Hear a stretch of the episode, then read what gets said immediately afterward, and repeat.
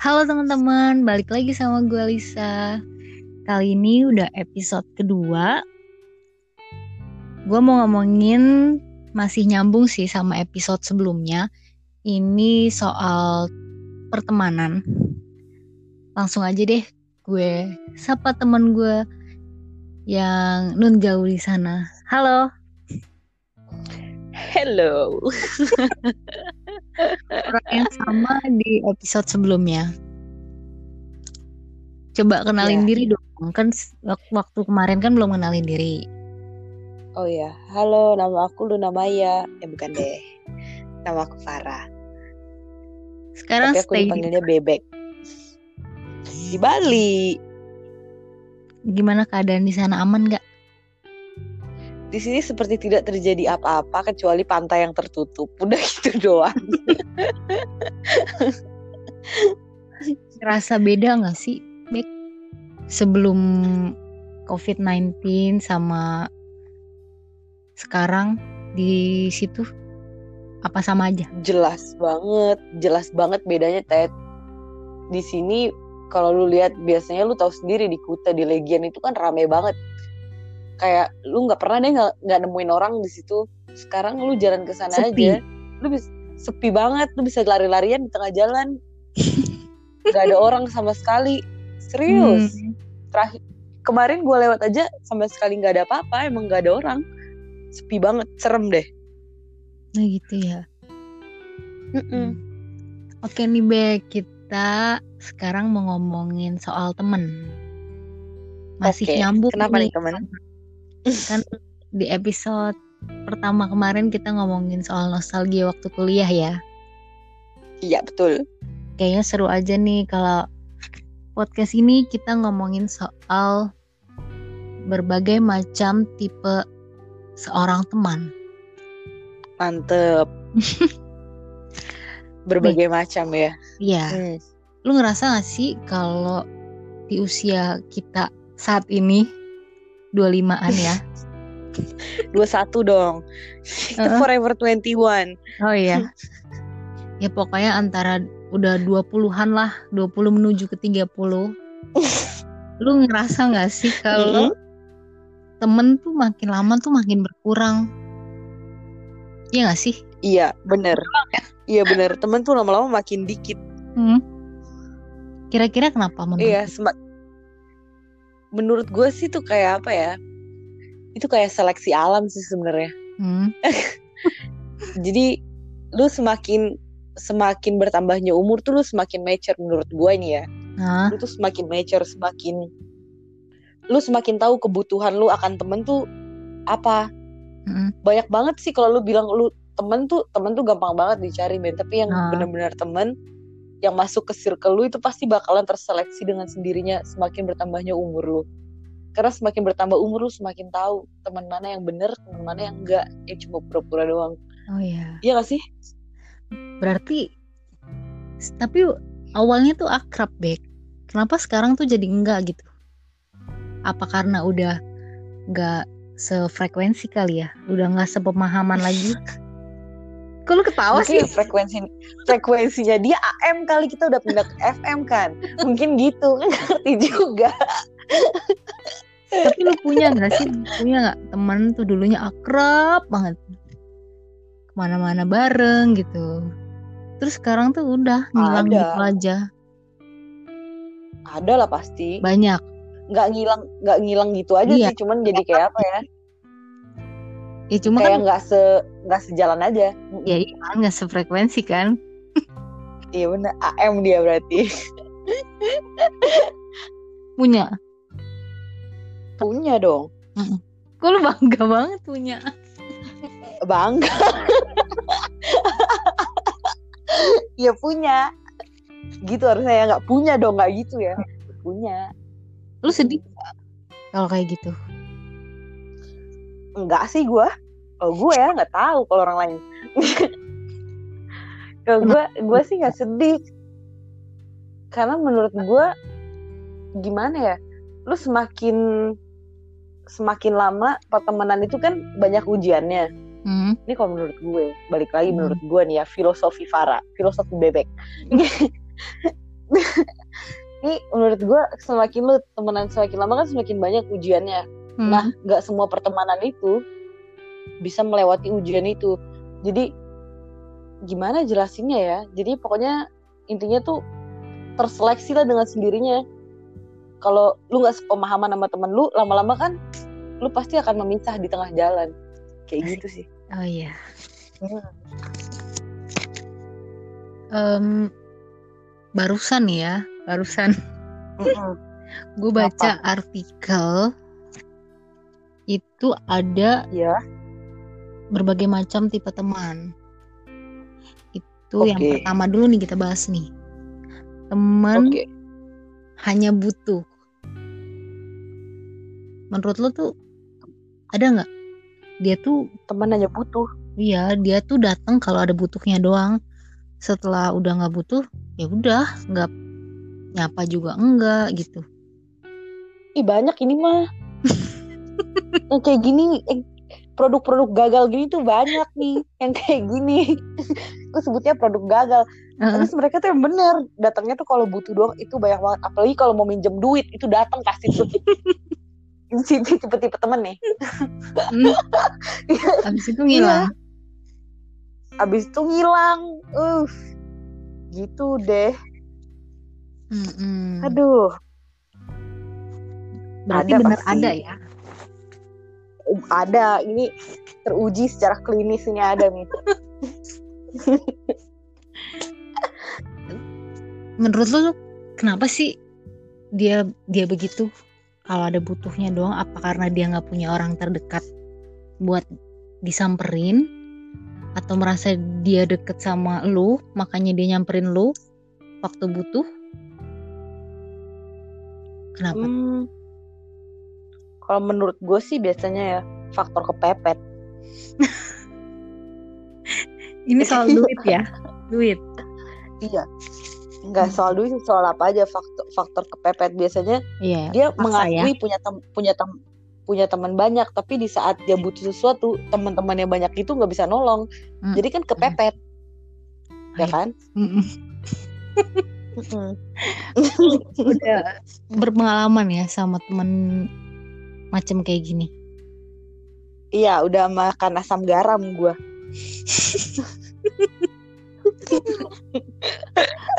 Udah lagi nih Bek. hmm. uh. Ini yang kedua ini teman nusuk dari belakang. Gue kurang paham juga sih maksudnya kayak gimana ya. Lu ngerti gak?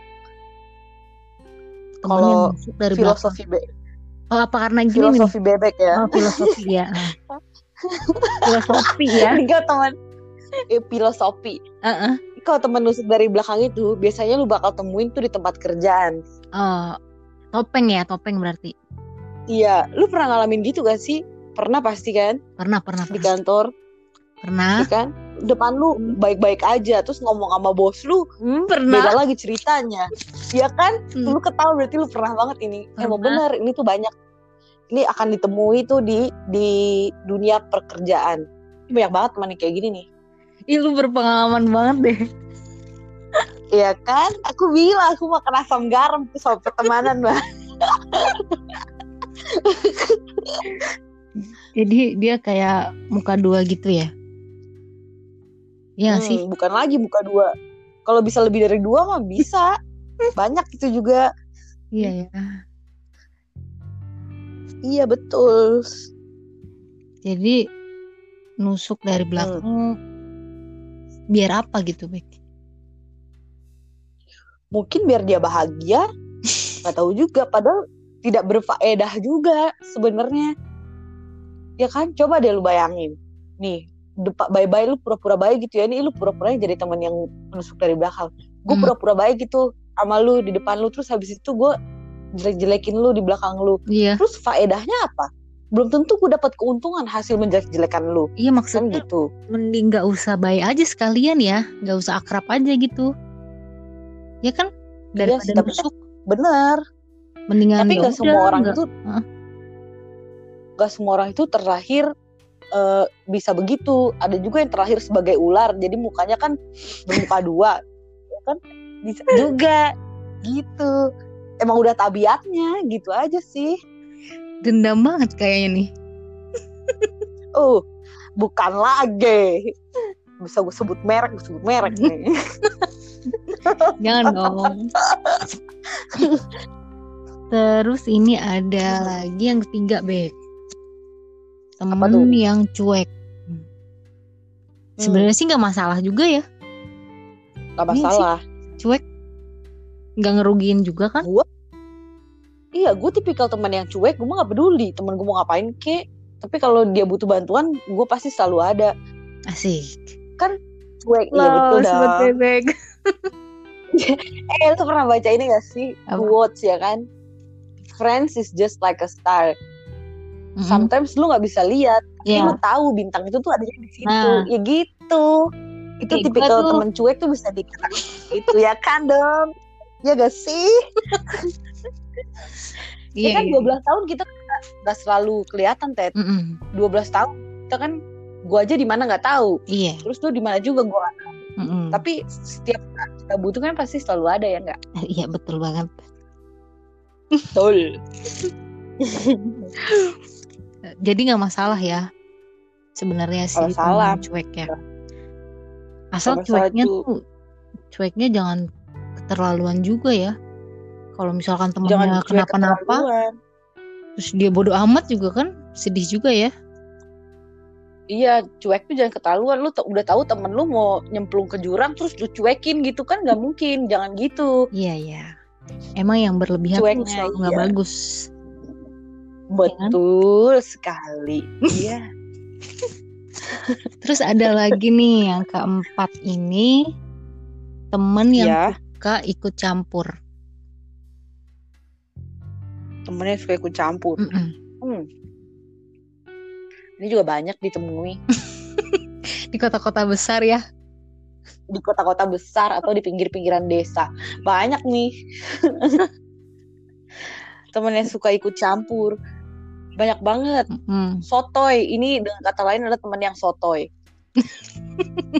Ya itu. Ya maunya ikut campur. Uh-huh. Kita punya masalah sama pacar. Sok-sok ikut campur. Padahal yang pacaran kita. Kenapa dia sok-sokan ikut campur? Tapi ribet banget dia hidupnya. Dia tuh care gitu, Bek. Gak salah dong. Misalkan dia mau uh, peduli kan, gitu. Kan seperti yang lu bilang uh. sesuatu yang berlebihan itu tidak baik. Oh, iya. Ya kan? uh. Care berlebihan itu tidak baik. Apalagi kalau menyangkut bagus nih. Masalah pribadi banget ya. Dia ikut campur. Nah hmm. Iya itu. Sebenarnya emang sih sebenarnya ini sering. Heeh. Apa? Kok bareng tidak apa-apa. Iya, gue bilang ini sering ditemui makanya di kota-kota besar di pinggiran desa. Lu bilang sebenarnya apa? Enggak, maksud gue tuh sebenarnya sih misalkan nih lagi sedih gitu ya. Lu lagi sedih nih. Lu aja contohnya ya. Jangan gue. Iya, contoh lu, iya. Misalkan lu lagi sedih nih. Terus contohnya uh. gue ini teman yang suka ikut campur gitu. Sebenarnya kan lu juga pengen ditanya-tanya kan lagi, lu kenapa gitu kan? Ada masalah nggak? Ceritain hmm. dong. Sebenarnya lu juga pengen ditanya gitu kan? Sebenarnya sih tergantung orangnya. Kalau menurut gue ada orang yang sedih tuh pengennya ditanya. Ada juga hmm. orang yang sedih pengennya tuh didiemin. Mm-hmm. Terusnya malas jawab. Udah udah habis nahan sedih. Misal lu tanya-tanya mulu sih. Pusing tahu. Iya. Ada juga. Tapi sebenarnya teman yang mau ikut campur tergantung ikut campurnya dalam batasan apa. Mm. Kalau batasannya masih baik-baik aja, masih batas normal ya, gak apa-apa. Kalau udah abnormal itu udah gak bagus tuh. Harus sesuaiin porsinya aja ya. Ikut campurnya itu betul. Di batas sampai mana gitu ya kan. Iya benar, benar sekali. Apalagi kalau urusan cinta ya, Bek. Ya enggak? Oh, uh, ya ampun. Iya, urusan cinta mah eh uh, menusuk. Jangan ditanya. Itu mah jangan enggak usah ditanya ya. Iya. Kalau itu mah lihat aja story-nya. Enggak usah ditanya kalau itu. Kalau cukup cukup dengar-dengar dari orang aja gitu, gimana? Dia nggak mau ikut campur nih. Terus dia dengar-dengar hmm. dari orang aja gitu. Oh, si Bebek ternyata gini ya gitu. tapi dia nggak berani nanya sama lo gitu, gimana? Nggak masalah. Dan jadi dia itu tuh sih, jadinya... dia tuh tahu ap- dari apa yang dia dengar aja, nggak mau ikut campur. Itu namanya menduga-duga kalau gitu. Kalau mengaku teman tuh, kalau mengaku teman lebih baik ditanya, kenapa harus denger-denger aja. Tapi lu kan nggak teman gitu, dia ikut campur. Iya sih. Jadi gimana dong? Ya kan kalau cuma bertanya, lu apa bener kayak gini, lu apa bener lagi begini, ya kan nggak salah. Cuman kan kalau gue tidak mau menjelaskan lebih lanjut, ya hmm. udah cukup, jangan ikut campur kan. Kalau gitu. Dipaksa, buat kalau dia nanyanya maksa untuk jawabannya, berarti itu termasuk ikut campur gitu ya? Iya betul. Kalau orangnya tidak bersedia, hmm. tidak berkenan, ya jangan diteruskan gitu. Oke. Okay. Betul. Tau mulu. Kita harus ini apa, ceria selalu, nggak boleh sedih-sedih, nggak boleh nggak boleh sedih. Kalau sedih juga tetap aja harus kelihatan ceria. Iya, harus pakai masker ceria. Yang terakhir nih Bek, ini teman baik. Apa tuh? Yang gue baca teman baik. Itu teman baik itu lebih cocok buat dijadiin teman hidup. Menurut lo? Buh. Teman baik cocok dijadiin teman hidup. Mm-mm, berarti teman baiknya harus. Nah, kalau tem- ini dong. Beda teman baiknya harus ini. Iya, kalau teman baik gue transgender, female. Kan nggak harus gue jadiin teman hidup kan? Yang gue baca sih biasanya kayak misalkan kayak teman sekolah gitu kan, teman baik, terus lama-lama eh jadi teman hidupnya. Banyak loh kayak gitu. Iya nggak? Eh, ada nggak sih? Bisa jadi sih, bisa atau jadi. Teman kampus. Karena... ya kan? Lama-lama jadi teman hidupnya. Lu nggak usah mikirin siapa orangnya lah. Aja. Ya lu mau buat gue berpikir ya, teman oh, iya. kampus siapa yang disediain teman hidup ya?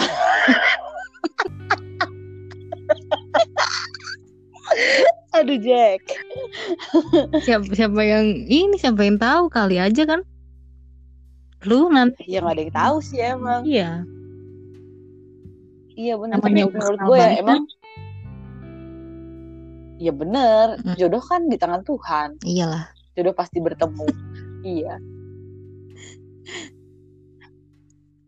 Tapi benar hmm, ya, tapi menurut gue Ted, mm-hmm. kalau teman baik itu jadi teman hidup, mungkin aja sih, karena kalau lu mencari teman hidup, biasanya lu mencari orang yang emang mengetahui lu luar dan dalam. Jadi tuh lu nggak harus pura-pura. Iya. Namanya juga teman hidup. Mm-hmm. Misalnya lu mau pura-pura seumur hidup kan enggak. Mungkin ya kan? Kebanyakan orang itu iya mendapatkan teman hidup itu dari teman baiknya mereka, karena hmm. mereka udah sering, udah tahu satu sama lain. Make sense sih menurut gue. Bener kan? Jadi kayak, tapi kan gak selalu. Iya gak selalu, tapi iya. kebanyakan. Ini kan menurut artikel baik. Iya betul juga. Jadi di artikel ini tuh bilang teman baiknya itu kebanyakan lebih cocok dijadiin teman hidup karena udah tahu kekurangannya, udah tahu kelebihannya. Jadi ibaratnya kayak udah terima apa adanya gitu. Ya kan? Iya sih, bisa sih. Make sense hmm, emang bener. Kan udah enggak? Enak. Teman baik yang cocok dijadiin teman hidup. Sejauh ini sih belum ada ya. Tapi gue punya teman, gue punya calon teman hidup yang bisa dijadiin teman baik, bisa. Oh gitu ya? Iya. So far sih gue belum ada teman baik yang dijadiin teman hidup ya. Oke. Ngerti. Um, gitu. Terus menurut lo nih? Mm-mm. Ngaruh gak sih tuh pertemanan sama pertemuan? Kayak dulu nih kita kan kuliah sering ketemu kan tiap hari, lama-lama akrab ya kan. Bisa jadi tuh menurut gue ya, sekarang tuh udah mulai berkurang gitu temannya karena udah jarang ketemu. Iya gak? Mungkin iya, bener juga. Karena kan kalau kita nggak nggak berinteraksi, ya gimana kita bisa mm-hmm. bikin teman itu jadi long lasting, tau gak sih? Iya. Mm-hmm. Bener ya. Berarti tapi bisa jadi bisa aja ya. Sih Bek ya. Kita nggak ketemu ah. padahal kan? Iya makanya kita karena udah dulu udah sering ketemu, jadi pertemanan kita tuh udah bukan di tipikal teman yang harus ketemu. Yes. Karena kita udah melewati masa itu.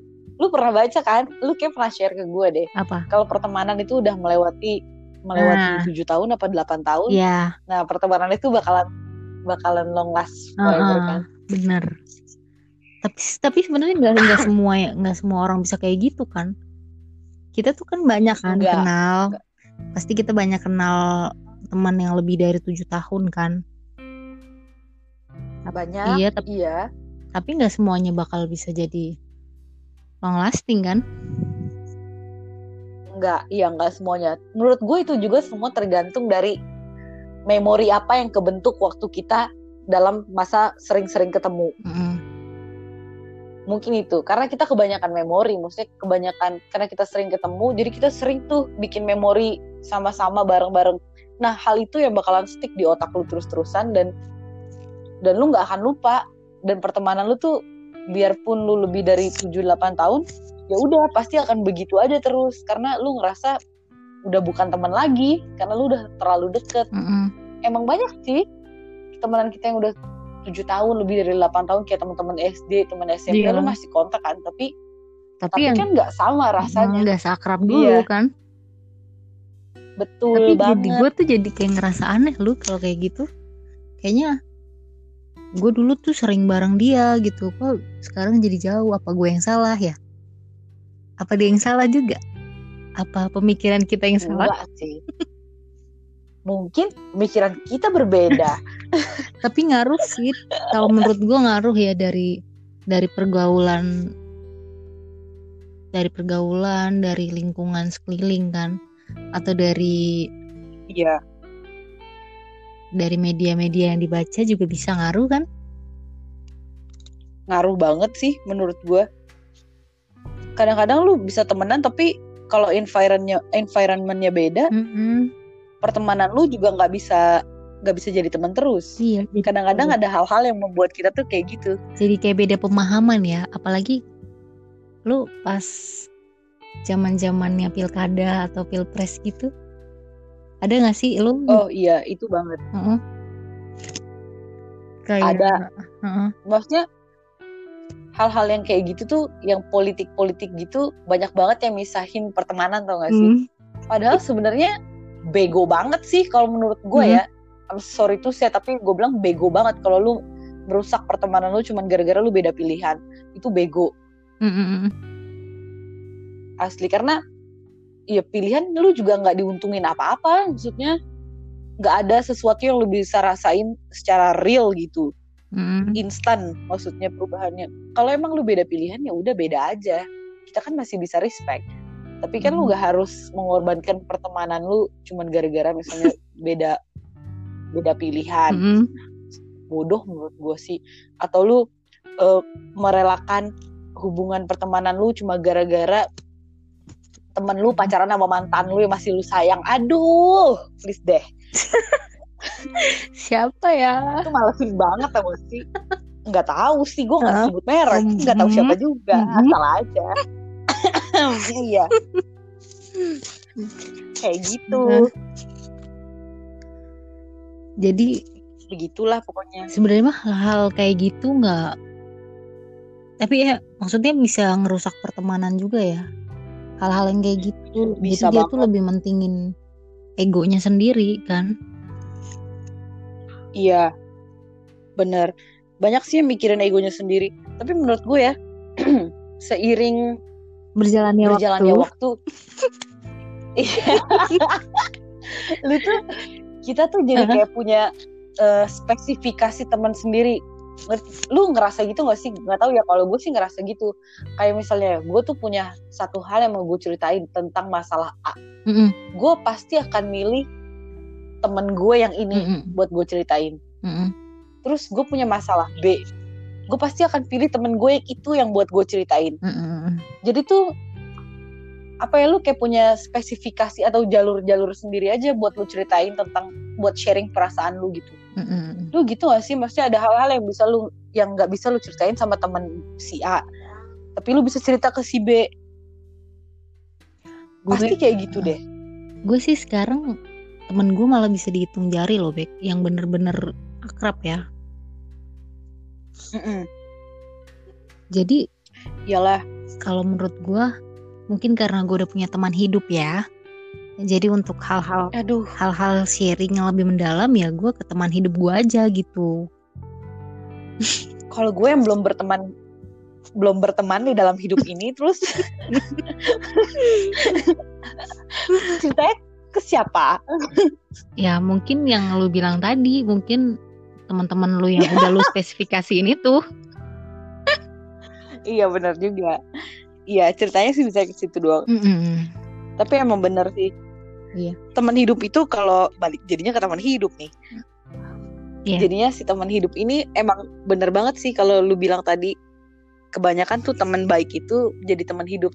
Emang bener banget karena teman hidup lu tuh harus yang baik, harus yang mengenal lu dengan baik. Nah, betul. Makanya lu bisa ceritain apa aja. Iya. Iya kan? Betul. Kayaknya segitu mm-hmm. dulu deh, Bek. Banyak banget okay. uh, faedahnya kayaknya omongan lu. Lu makin lama makin dewasa kelihatannya ya.